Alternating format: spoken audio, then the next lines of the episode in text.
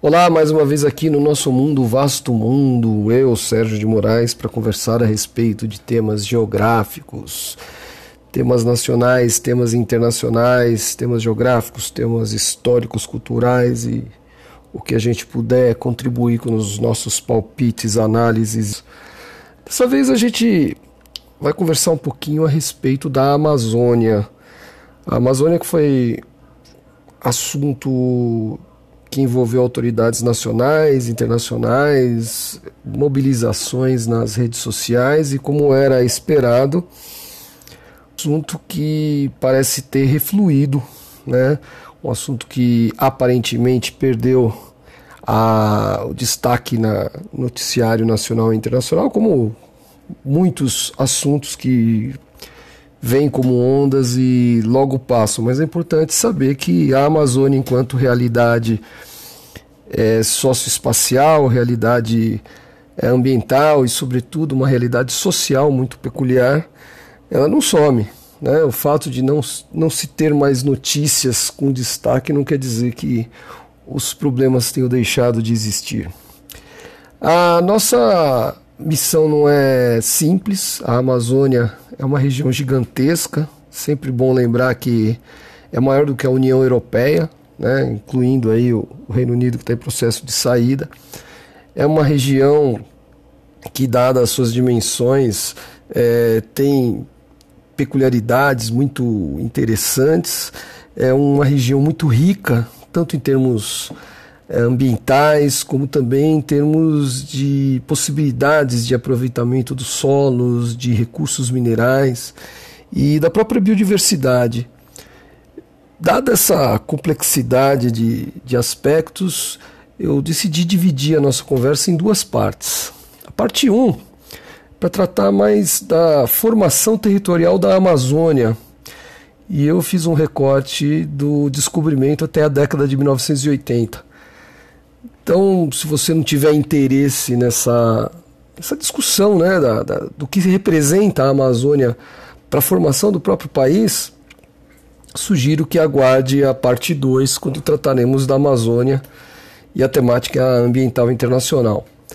Mas, é, então fica aqui o convite para você, se quiser ouvir a parte 1, um, se não quiser, a gente se encontra na parte 2 e vamos ver o que, no que dá. Né? Ah, a gente começa aqui a Amazônia lembrando que é uma região que foi, é, segundo palavras do, do, Capistrano de Abreu, um estudioso brasileiro muito importante, ela, a Amazônia foi uma descoberta espanhola com, porém, uma conquista portuguesa. O que quer dizer isso?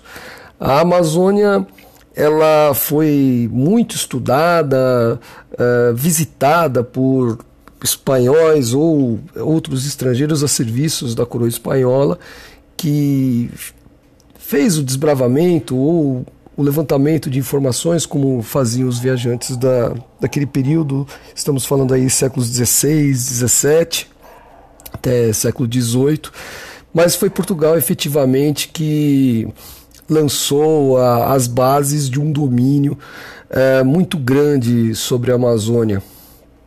A Amazônia, é, a, sobretudo a floresta amazônica, é um ambiente de difícil circulação.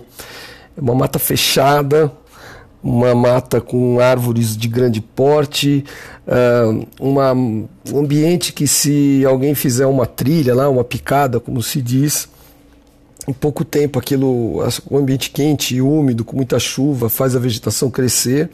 É um lugar que não é, não é difícil se perder, mesmo quem mora na Amazônia, os chamados mateiros, eles conhecem muito bem o lugar, mas eles têm as suas limitações também.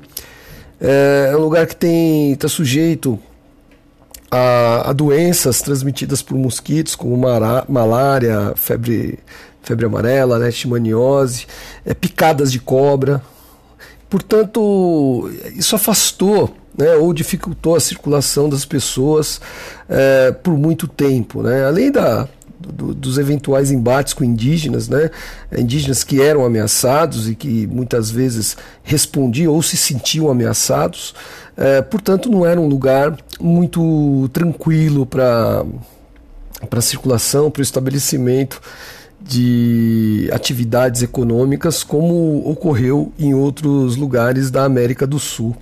Basta lembrar que os nossos vizinhos que compartilham a Amazônia conosco, em geral, têm aí uma ocupação ao longo dos Andes ou da, da costa sul-americana, né, costa do Pacífico, e o, a porção amazônica desses países também é relativamente pouco povoada, assim como é a do Brasil em relação às demais áreas do território.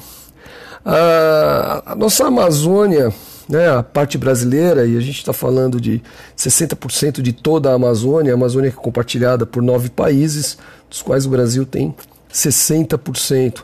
Ela teve uma ocupação é, dificultada aí, como nós dissemos, pela floresta e, portanto, os portugueses acabaram estabelecendo muitas fortificações que deram origens às cidades, né? É, como, por exemplo, na boca do, na foz do Amazonas, o, a cidade de Belém, né? um forte que deu origem à cidade, a confluência dos rios Negro e Solimões, que deu, cujo forte deu origem à cidade de Manaus, e acaba a gente acaba observando esse aspecto muito interessante. Se você puser é, a justaposição, fizer a justaposição de dois mapas, um mapa da, da hidrografia com os principais cursos d'água, seus afluentes, é, e é, um mapa com as principais cidades, a gente vai observar que há uma coincidência muito grande, porque os rios é, funcionaram como vias naturais aí de circulação de pessoas e mercadorias. Ah, a gente tem um, um episódio bastante interessante né, da, sobre a Amazônia, que é a presença do Alexander von Humboldt. O Sr. Humboldt, que foi muito importante para a sistematização do conhecimento geográfico, né, para para a chamada geografia moderna, vamos chamá-lo assim. O Humboldt, o prussiano que visitou diferentes lugares é, do mundo na América, ele na América do Sul em especial, ele visitou principalmente a América Espanhola e infelizmente ele não pôde vir, né, não pôde fazer as suas incursões sobre, a, sobre o Brasil é, por uma razão muito simples, a coroa portuguesa via o Humboldt, famoso naturalista, como um espião, talvez a serviço da Espanha ou de outros povos, nações europeias. Então é interessante que, em meio a essa discussão é, atual, né, de soberania amazônica, se a, se a Amazônia é do Brasil, se há interesses estrangeiros, esse medo, essa preocupação com a Amazônia, de modo algum é nova é novo, né? O medo de perder a Amazônia, ou de perder o território a, amazônico, ele é, a gente pode se dizer que ele é tão antigo quanto o Brasil, ou que precede a própria existência do Brasil enquanto Estado independente, né? Estado-nação independente. É muito interessante isso, sobretudo em 2019, quando lembramos e comemoramos os 250 anos do nascimento de Humboldt é, é, algo que tem sido lembrado em diferentes lugares do mundo. No, é, na, na, história do Humboldt, o Brasil ele tem é um capítulo não não dos muitos dos mais agradáveis, vamos dizer assim. Uh, até a gente pode dizer que até o século XIX a ocupação tímida, como dissemos, é, poucas cidades ao longo de vales dos, do, dos rios amazônicos, mas a partir do, de meados do século XIX, com a exploração do látex, que a Amazônia vai começar a receber grandes contingentes de brasileiros, sobretudo de nordestino, sobretudo de nordestinos, que viram na, na, na, exploração da borracha uma atividade bastante interessante. Né? É no século XIX que a humanidade aprende a, a lidar com a borracha, né? a, a, partir do processo de vulcanização. Só imaginar que as carroças até então eram tinham rodas de madeira, eram extremamente desconfortáveis. E com o domínio da técnica de manipulação da borracha, aprendemos a fazer pneus, né? Então as carruagens já passaram a ter rodas de, é, de é, pneu, né? o que torna a viagem mais confortável. Portanto, foi uma riqueza bastante interessante. A seringueira, a árvore da qual se extrai o látex, ela é nativa da Amazônia e significou muita riqueza, né? Isso é algo que não tratamos muito nas escolas, infelizmente. É, normalmente, entre meados do século XIX e começo do século XX, falamos mais do café, porque o volume de riqueza foi maior e também porque acabou proporcionando o acúmulo de capitais que viabilizou a industrialização. Então, por conta dessa, dessa importância econômica e até política do café, nós tem, temos a tendência a marginalizar o que foi o fenômeno da borracha na Amazônia, inclusive com a, a incorporação do Acre. É sempre é interessante lembrar que o Acre era um território pertencente à Bolívia, é, muito pouco povoado, né, um grande território aí sem, sem a presença boliviana, que começou a, a ser ocupado, e vamos falar um português bem claro, invadido por brasileiros que ganharam dinheiro é, explorando a borracha e que por décadas nesse processo acabaram é, formando povoados, é, cidades, é, que levou à preocupação do governo boliviano com essa presença. Então houve escaramuças aí, conflitos entre autoridades bolivianas e, e brasileiros radicados na, no Acre. É, temos também um episódio bastante interessante, a criação de uma empresa chamada Bolivian Syndicate, uma empresa, apesar de constituída na Europa, ela tinha controle americano, uma empresa que fez um acordo com o governo boliviano é, que praticamente alugava, vamos dizer assim, o território acriano. Uh, imagine que foi dado, né, o governo da Bolívia deu a uma empresa americana o direito de monopólio da exploração da borracha e o poder de polícia para eventualmente explorar, é, expulsar brasileiros. É, isso causou muita preocupação no Brasil e no processo aí de, de negociações e pressões entre Brasil e Bolívia acabamos tendo aí um acordo no qual o Acre foi incorporado ao Brasil e mediante pagamento e a promessa da construção de uma ferrovia, enfim, é interessante lembrar que estamos falando de algo do finalzinho do século XVIII, é, finalzinho do século XIX, né, 1898 tínhamos já essa discussão da Amazônia com interesses bolivianos, interesses é, dos Estados Unidos, né, de empresa dos Estados Unidos e também do, do próprio Brasil. Lembrando de novo que fica aí a ideia da, da Amazônia como um, sempre um fator de preocupação geopolítica, seja da América Portuguesa, né, seja do, do Brasil já independente. Né. Uh, a Amazônia ela se torna também é, motivo de preocupação estratégica é, por, por conta da instalação da República em 1889 a República instaurada no Brasil e os militares é, passam a ter um protagonismo é, muito forte na, na, política brasileira e, naturalmente, é, levam as suas preocupações é, estratégicas, né, as suas preocupações territoriais para a forma de gerir o, o, o Brasil. Né.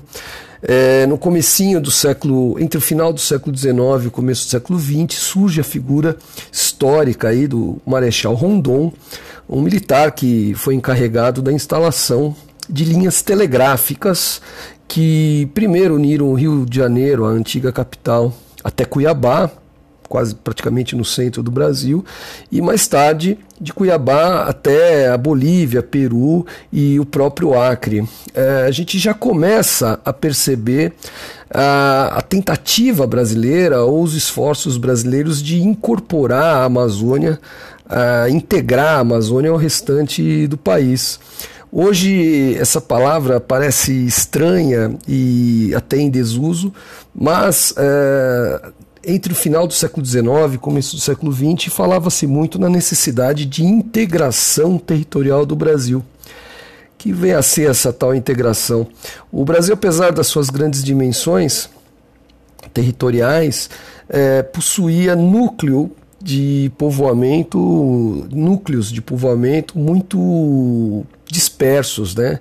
A gente pode considerar um núcleo de povoamento em, vindo de norte para sul, Belém, né, na foz do, do rio Amazonas, é, indo, seguindo aí o litoral, as capitais nordestinas, Fortaleza, um pouco São Luís, é, Recife, Salvador, Rio de Janeiro, são Paulo, Minas, né, Belo Horizonte, é, Ouro Preto, né, e depois Belo Horizonte, e, a, e Porto Alegre.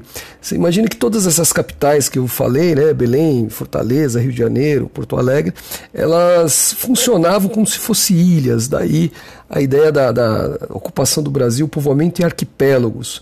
É, a, comunica, a principal comunicação de São Paulo, por exemplo, com o Nordeste era pelo mar, né? Não, não, não havia condições de uma ligação terrestre, né, uma ferrovia que fosse da, de São Paulo para o Nordeste. Até hoje não temos a ferrovia para isso, mas hoje temos as rodovias. Mas a, o Brasil carecia dessa integração, dessa junção para de fato se tornar um país de dimensões continentais.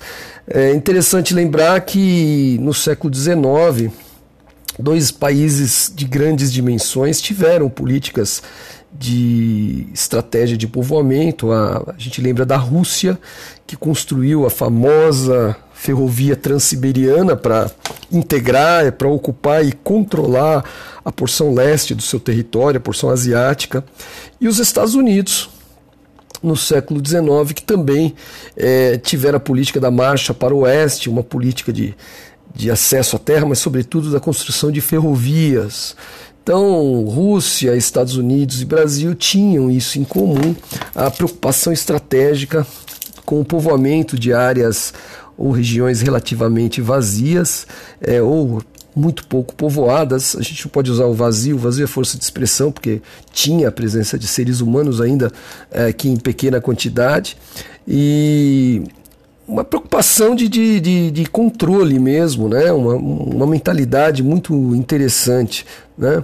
É, no século XX, estamos aí já no, no governo Vargas, é, sobretudo na época do Estado Novo, um período de fechamento da política, de centralização de decisões. Em 1938, o então presidente Vargas anuncia o plano estratégico de ocupação com o nome de Marcha para o Oeste. Então nós também temos a nossa marcha para o oeste, assim como os Estados Unidos tiveram, com a diferença de ser aí, de, de aparecer décadas uh, mais tarde. Em ocasião da, do discurso do presidente Vargas, é, transmitido por rádio, né, um, uma novidade aí é, relativamente é, forte, né, muito forte no, na década de 30, o Vargas chegou a dizer em seu discurso algo como: e lá teremos de ir buscar lá, né, Amazônia, dos vales férteis e vastos, o produto das culturas variadas e fartas, das entranhas da terra o metal, com que forjaram os instrumentos da nossa defesa e do nosso progresso industrial. Ou seja, uma declaração da, da Amazônia como a terra a ser desbravada é, só para a gente ter uma ideia, não eram poucos os que chamavam a Amazônia de inferno verde. Hoje o verde tem uma conotação positiva, o verde ligado a, ao ambiente, à ecologia, é, desperta até relações, relações emocionais, afetivas muito fortes em algumas pessoas, mas o, o verde aí no, no, na, da Amazônia na primeira metade do século XX não tinha nada de idílico, nada de, de, de maravilhoso, era visto como um obstáculo, algo a ser derrubado, algo a ser superado e vencido. O governo Vargas ele demonstra uma intenção muito clara de reorganização do espaço territorial brasileiro, cria instituições muito importantes como o próprio IBGE, Instituto Brasileiro de Geografia e Estatística, o órgão que vai é, levantar as informações territoriais do Brasil, fazer o levantamento cartográfico, o mapeamento, fazer o, organizar melhor o, o recenseamento da população indicar onde são onde estão as áreas mais povoadas, as menos povoadas, fazer o levantamento da, dos elementos naturais, florestas, vegetação, uh, hidrografia, tipos de solos, formas de relevo, clima, enfim, a base natural uh, do nosso território e também o, a criação do DNR, o chamado Departamento Nacional de Estradas de Rodagem, tudo isso no governo Vargas, é, que também criou ah, os chamados territórios federais, o território do Amapá, território do Rio Branco, atual estado de Roraima, o território do Guaporé, atual Rondônia, e os territórios aqui do Centro-Sul, Iguaçu e Ponta Porã. É no governo Vargas também que é criada a Superintendência do Plano de Valorização Econômica da Amazônia, é, já no segundo governo, né, melhor dizendo. É, então a gente vê uma série de iniciativas criadas pelo governo Vargas com a ideia de ocupar a Amazônia. Né? Lembrando que todas essas estratégias do Vargas, e podemos dizer que, de certo modo, até hoje, elas partiam da ideia de políticos, de técnicos, é, eventualmente cientistas, que elaboravam as estratégias de ocupação de cima para baixo. Nós não temos a tradição do nosso país. Ah, o diálogo entre o Estado, os agentes econômicos e as populações atingidas. Então, se você perceber bem no que eu falei até agora, nós não falamos ou não destacamos comunidades indígenas, comunidades quilombolas, não falamos de povos ribeirinhos, não falamos dos pescadores, enfim, não falamos do homem, da mulher da Amazônia, das crianças da Amazônia.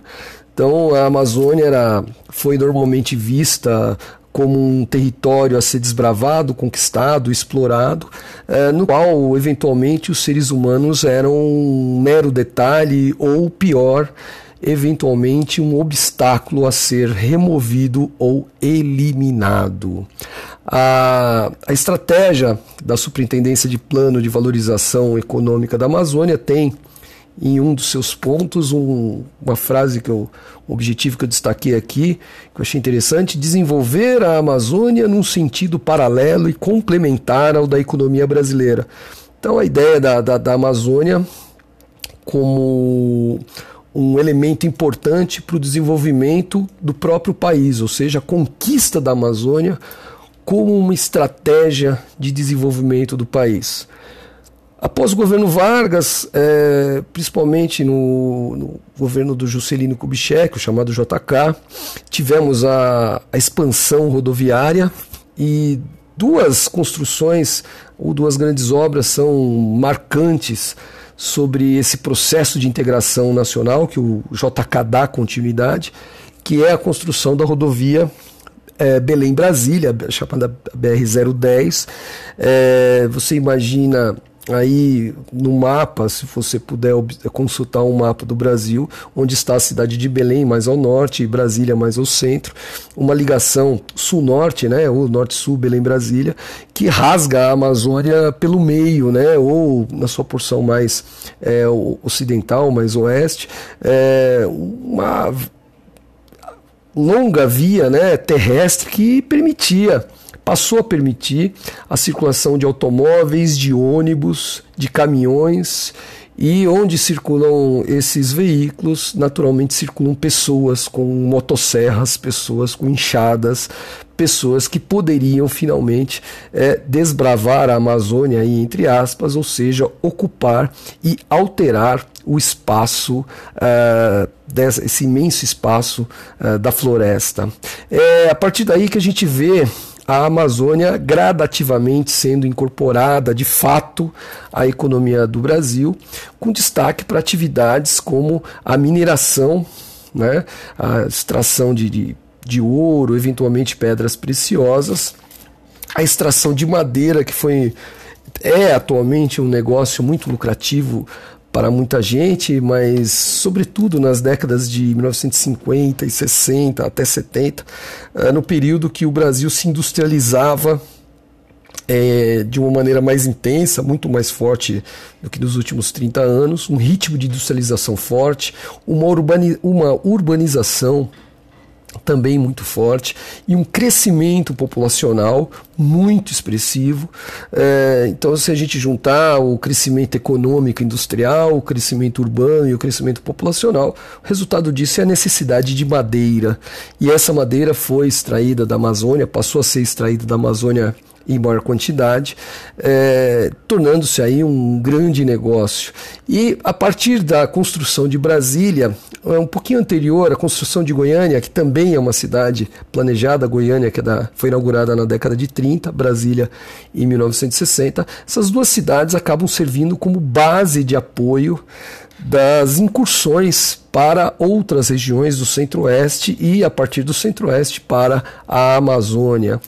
Roubando aqui uma expressão do grande geógrafo Milton Santos, nosso grande mestre, nós que começamos falar, falando de Humboldt, né, o prussiano que inaugura aí a geografia mais moderna, a gente lembra também de um grande brasileiro chamado Milton Santos, que entre os seus estudos e propostas nos é, proporcionou a ideia de tecnosfera. O que seria a tecnosfera? A base técnica né, que permite a realização das atividades econômicas. Então, estamos, estamos falando de estradas, de é, liga, fios telefônicos, é, cabeamento telefônico, estamos falando aí de hidrelétricas, ou seja, um mínimo de infraestrutura para que é, empresas nacionais e estrangeiras passassem a atuar na Amazônia um investimento muito grande do Estado brasileiro, inclusive com endividamento, endividamento interno, endividamento público, endividamento com bancos é, é, brasileiros, mas também com bancos estrangeiros. Enfim, o Estado é, assume essa iniciativa de intervenção territorial para viabilizar a realização aí de diferentes atividades econômicas, notadamente, como dissemos, mineração, madeira e mais tarde o chamado agronegócio, cultivo de grãos e a criação de gado para a produção de carne. Era a ditadura militar inaugurada em 1964, né, aqui mais precisamente a chamada ditadura civil-militar, uh, que se cria ou se fortalece a ideia da psicoesfera, né, o, o, outro conceito aí do professor Milton Santos, né? A psicoesfera seria aí, vamos de uma maneira meio grosseira, aí com, com todo respeito ao mestre Milton Santos, a, a criação de um, um, ambiente ideológico, né, um conjunto de ideias, de preocupações, uma mentalidade é, voltada a um tipo ou uma forma específica de intervenção territorial, de intervenção no espaço, a ideia da Amazônia, assim, como um território é, alvo de interesses estrangeiros, é, que precisava ser ocupado, colonizado e transformado em nome da soberania nacional. Então estamos falando aí, inclusive, de um termo que surgiu durante o regime militar, integrar para não entregar. Né? Ou seja, incorporar de fato e de maneira mais intensa e acelerada a Amazônia para não perdermos a interesses alienígenas. Né? O alienígena aí não é extraterrestre, não é gente de outro planeta. Em linguagem militar antiga, seriam as chamadas forças estrangeiras. É, governo, os governos militares, né, pela própria condição da formação, não só dos presidentes, mas dos seus ministros e chefes de gabinetes de diferentes áreas, eles apresentam em comum uh, uma forte preocupação com a Amazônia, preocupação estratégica, uma preocupação geopolítica. Uh, ainda no governo Castelo Branco, primeiro dos governos militares, tivemos a, a substituição da Superintendência do Plano de Valorização Econômica da Amazônia pela Sudam, Superintendência para o Desenvolvimento da Amazônia.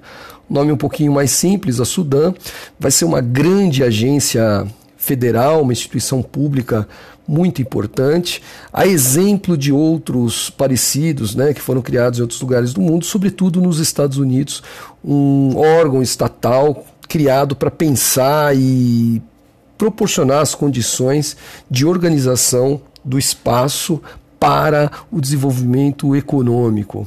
Então, a Sudã ela tem mecanismos de incentivos fiscais, ou seja, o Estado abre mão de recolher é, impostos de, de, empresas que se instalassem na região para diversas finalidades, é, subsídios, ou seja, estamos falando aí de empréstimos via Banco do Brasil, é, empréstimos com condições aí muito facilitadas, juros muito baixos, para atividades como extração de madeira, por exemplo, garimpo, é, enfim é, uma forte ajuda estatal, apoio estatal para empresas que se instalassem na Amazônia e também o destaque aí da Sudã, a SUFRAMA, né? a Superintendência para a Zona Franca de Manaus, ou seja, a estratégia de preparação da cidade de Manaus para se tornar um polo industrial e é, né, na condição estratégica da, da, de Manaus servir de ponto de apoio, base de apoio, um núcleo que pudesse irradiar desenvolvimento e servir de apoio para a expansão das atividades econômicas e, obviamente, da ocupação humana na floresta. A Sudana também contou, entre outras, outras iniciativas, com o Radan, né, o radar da Amazônia, que foi aí conduzido por um grande geógrafo brasileiro, nosso querido Aziz Nassib Abissaber, que assumiu aí a tarefa técnica de mapeamento da Amazônia, uh, ou seja, o levantamento de informações que foi fundamental para um conhecimento mais detalhado do território amazônico e a partir desse mapeamento a elaboração de outras estratégias né, para construção de rodovias hidrelétricas, projetos minerais, projetos de incentivo à produção agropecuária. É, enfim, a Sudã teve uma, um papel aí notável, né, notável no sentido da, da, da grandiosidade, da, da ousadia e dos recursos investidos para a exploração da Amazônia. É, Nesse período, a gente teve a construção de várias rodovias, a gente destaca a famosa Transamazônica, a BR-230, uma rodovia transversal que vai do, do sertão nordestino até o Acre, uma construção muito polêmica, dada as condições em que foi feita, dada a opção de construir uma rodovia e não uma ferrovia no ambiente equatorial, de temperaturas muito altas o ano todo, de muitas chuvas, é, tanto que de todo o dinheiro gasto na Transamazônica, uh, muito dela se perdeu, a floresta acabou vencendo, a natureza venceu essa iniciativa aí, é, vamos dizer, mal planejada e mal construída, é, de tal modo que a BR-230 ela, ela tem, tem só um trecho do que foi realmente construído, uma obra que, num ambiente democrático, de plena liberdade de imprensa, de funcionamento normal do Congresso, de funcionamento normal da, do Poder Judiciário dificilmente teria sido conduzida da maneira como foi. Mas enfim, a Transamazônica teve um papel também importante de acesso à Amazônia. A BR-364, Cuiabá-Porto Velho, ela também foi muito importante. É, ao longo dessa rodovia, hoje temos uma forte presença do agronegócio entre áreas que foram de cerrado, mas sobretudo de floresta na região de Rondônia. Ou seja, durante o, os diferentes governos militares, é, tivemos a continuidade dessa, desse projeto, dessa iniciativa de tomada da Amazônia.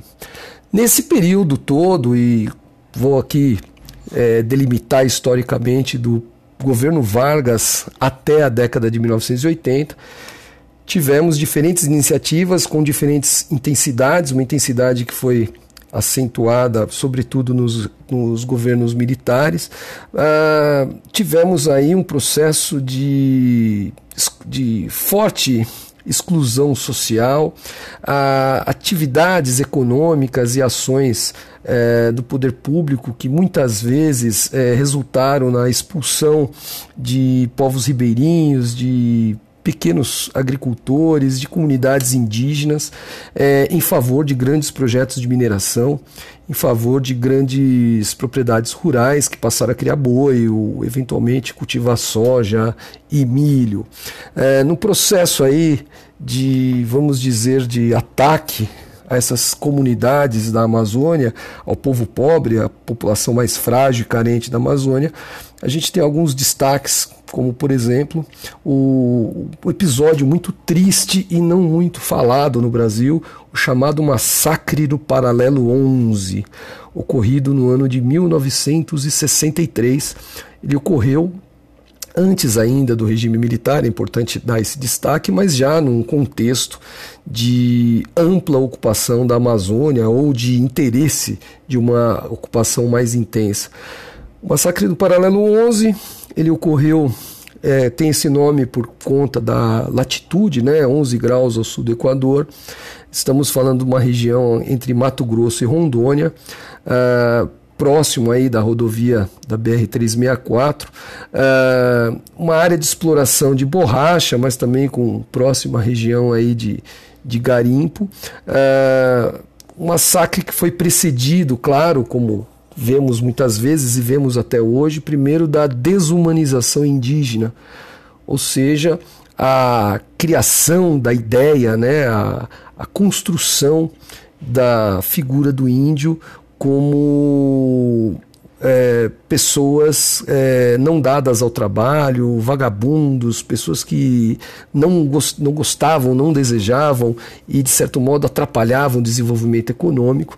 Algo que vemos aí desde os tempos da colonização, né, com a, o mito da, do índio indolente. É, então, tem essa desumanização indígena que é comum até hoje, vamos repetir e acentuar. É, depois é, nesse processo de desumanização dos indígenas, né, os Cinta-Largas, a comunidade indígena lá do, do Paralelo 11, tivemos um massacre né, com uso de metralhadoras, veneno, explosivos e inclusive doenças. Há relatos de brinquedos contaminados com sarampo e varíola que foram distribuídos para crianças. É, o que eu estou falando parece teoria da conspiração, mas isso está num relatório. A gente sempre tem o cuidado de é, dar informações que possam ser documentadas. Há um relatório famoso aí para quem estuda esse assunto chamado Relatório Figueiredo de 1967. Então, um ministro do interior, né, de pleno governo militar, é, o ministro Albuquerque Lima elaborou esse relatório. Esse relatório está disponível na internet, é, tá, foi descoberto em 2013 pelo Ministério Público Federal. É um relatório estarrecedor porque ele conta né, a história ou documenta o que foi feito lá é, entre o sul do Mato Grosso e Rondônia, um massacre indígena que é, rendeu até filme. É um filme que eu não me lembro aqui com o ator Hugo Carvana, que trata desse episódio aí de uma maneira muito dramática. Outro episódio importante, né, para a gente que eu estou destacando aqui como símbolo do processo de ocupação da Amazônia, é a iniciativa da Volkswagen para criar boi no sul do Pará. Parece meio bizarro isso, mas em 1973, a Volkswagen do Brasil, uma transnacional alemã aqui instalada, ela adquiriu 140 mil hectares de terra no sul do Pará para criar gados e entrar no negócio de exportação de carnes com interesse nos mercados da Europa e do Japão.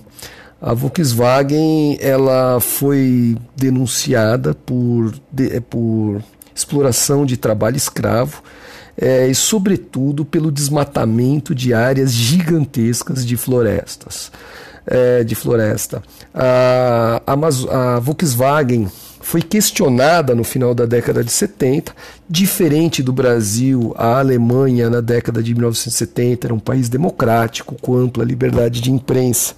Um país no qual a população pode e, e costuma questionar as suas autoridades e grandes empresas também. Então, houve campanhas de boicote contra a Volkswagen, uh, denúncias uh, no parlamento alemão, e a Volkswagen acabou abandonando esse projeto. Então, de 1973, quando se inicia a, essa aventura cara da Volkswagen de criar gado na Amazônia, ela só consegue se desfazer mesmo de vez da fazenda e, portanto, Né? A gente tem aí um período longo de, de desdobramentos de uma aventura que envolveu desmatamento, envolveu exploração do trabalho e também recursos públicos eh, federais, porque as ações da Volkswagen do Brasil na criação de gado contaram com subsídios, contaram com isenção de impostos, ou seja, recursos eh, públicos que, por exemplo, quando o Estado deixa de cobrar impostos de uma empresa, na verdade, esses recursos são aqueles que vão faltar para a saúde, para a educação, para a construção de metrôs, moradia, enfim. É, a gente percebe aí ah, o quanto de recurso público é, no Brasil foram, quanto de recursos públicos foram aplicados num país que carecia de investimentos em cidades que cresciam é, numa velocidade muito grande. Estamos falando aí da, das regiões metropolitanas de São Paulo, Rio, Porto Alegre, Curitiba, Recife, Salvador, ou seja, cidades né, que, como sabemos, têm muitos problemas urbanos de mobilidade, de moradia, enfim, cidades que não foram atendidas com recursos numa época que o Brasil despejava recursos eh, na aventura ou no interesse estratégico de ocupação e conquista da Amazônia. Na década de 1980, eh, tivemos uma combinação de fatores é, domésticos, né, fatores nacionais e internacionais que vão é, finalmente é, levar em, a questionamentos a respeito do modo como o Estado, como o governo brasileiros e grandes empresas lidam com a Amazônia. Então, a década de 1980 foi uma década de endividamento grande, endividamento público, portanto, o Estado já não tinha mais tanto dinheiro e tantos recursos para grandes aventuras é, territoriais, vamos dizer assim. A inflação era muito alta, né? um descontrole aí da economia muito grande. É, no processo de abertura é, abertura política do Brasil, a gente está falando da década de 1980, a gente tem a redemocratização com a gradativa, é, o gradativo é, processo de de aumento das liberdades, liberdade de imprensa, liberdade de crítica, né, a diminuição e até o fim da censura prévia. Então a gente começa a perceber movimentos de resistência a ações consideradas abusivas ou extremamente injustas por parte de grandes empresas e, sobretudo, por parte do Estado brasileiro. Então percebemos na Amazônia em especial formas de resistências local né, locais, resistências regionais e também resistências nacionais, ou seja, é, finalmente, é, entre o final da década de 70 e principalmente na década de 1980, é que a gente vai ter uma produção grande de material de universidades, estudos, é, reportagens, coberturas por TV, por rádio, enfim, o Brasil finalmente parece, na década de 1980, é, é, se interessar mais pela Amazônia e ter setores da população é, a intenção ou a disposição de participar das decisões sobre a Amazônia, é, questionando esse modelo no qual é, tecnocratas, políticos e grandes empresas é, tinham, vamos dizer aí, a, o privilégio de decidir o que ia ser é, realizado naquele imenso território. Nós discutimos também aí a, o processo de um fenômeno interessante da década de 1980, que foi a chamada Serra Pelada, né, uma área de garimpo com muito ouro que atraiu pessoas de vários lugares do Brasil, sobretudo das áreas mais pobres do Nordeste e que virou um verdadeiro formigueiro humano, né, numa expressão bem pejorativa, uma região é, com milhares de trabalhadores é, atuando em condições muito precárias, com riscos de pessoas que morriam é, soterradas, pessoas que morriam contaminadas por doenças, em cidades que cresceram sem nenhum planejamento, sem condição de saneamento básico e com problemas graves de violência, brigas, prostituição, prostituição infantil. Serra Pelada foi a combinação de problemas sociais, ambientais, é, problemas também urbanos, ou seja, foi algo que chocou o, o Brasil e foram imagens que percorreram o mundo, né? Ah, o desespero humano, né? Ou a ganância, é o desespero dos mais pobres, a ganância dos inescrupulosos em é, obter o ouro é, a qualquer custo. Então isso foi muito forte. Se você procurar aí no, no, na internet, dar uma gugada no, no, que foi Serra Pelada e principalmente tentar ver imagens é, e fotografias da época, a gente vai ter uma dimensão de como a ideia de uma Amazônia ameaçada, não mais pela invasão estrangeira, mas ameaçada pela degradação, ela ganha força num planeta que tem diferentes países preocupados com as, as questões do, do, dos oceanos, a questão climática, a questão da poluição nos centros urbanos. Então estamos falando aí da temática ambiental, a temática ambientalista ou a chamada questão ambiental que se fortalece na década de 1980 e culmina com a ECO 92, a conferência da ONU, realizada não por acaso no nosso país, no Rio de Janeiro.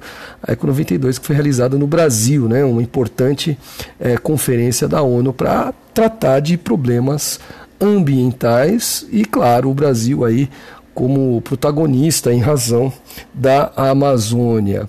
Então a gente fica por aqui, como eu prometemos. Uh, a ideia era fazer essa conversa em duas partes. Eu entreguei a primeira, né, da colonização até a década de 1980, sempre lembrando que é só um começo de conversa. Então, Fico, fico aqui com o convite a, a ouvir-nos a, quando publicarmos a parte 2, né, que eu pretendo falar da questão ambiental e das, uh, das discussões da Amazônia da década de 1980 para cá, né, até 2019. E fica aqui a minha sugestão para alguns livros. Né? Eu, sobre a Amazônia, direto ou indiretamente, eu gosto, é sempre importante é, ler um pouco do Humboldt, tem muita coisa aí na imprensa, existem livros, mas existem reportagens muito interessante do Alexander von Humboldt que é, faria, né? faria não, né? lembraria, lembramos dos 250 anos de seu nascimento, né? o, o Humboldt que é muito comemorado na Alemanha, antiga Universidade de Berlim hoje se chama a Universidade Humboldt. Os alemães têm um orgulho muito grande uh, desse naturalista, né, que era um conhecedor muito grande aí de diferentes áreas do, do, do dos estudos uh, da natureza.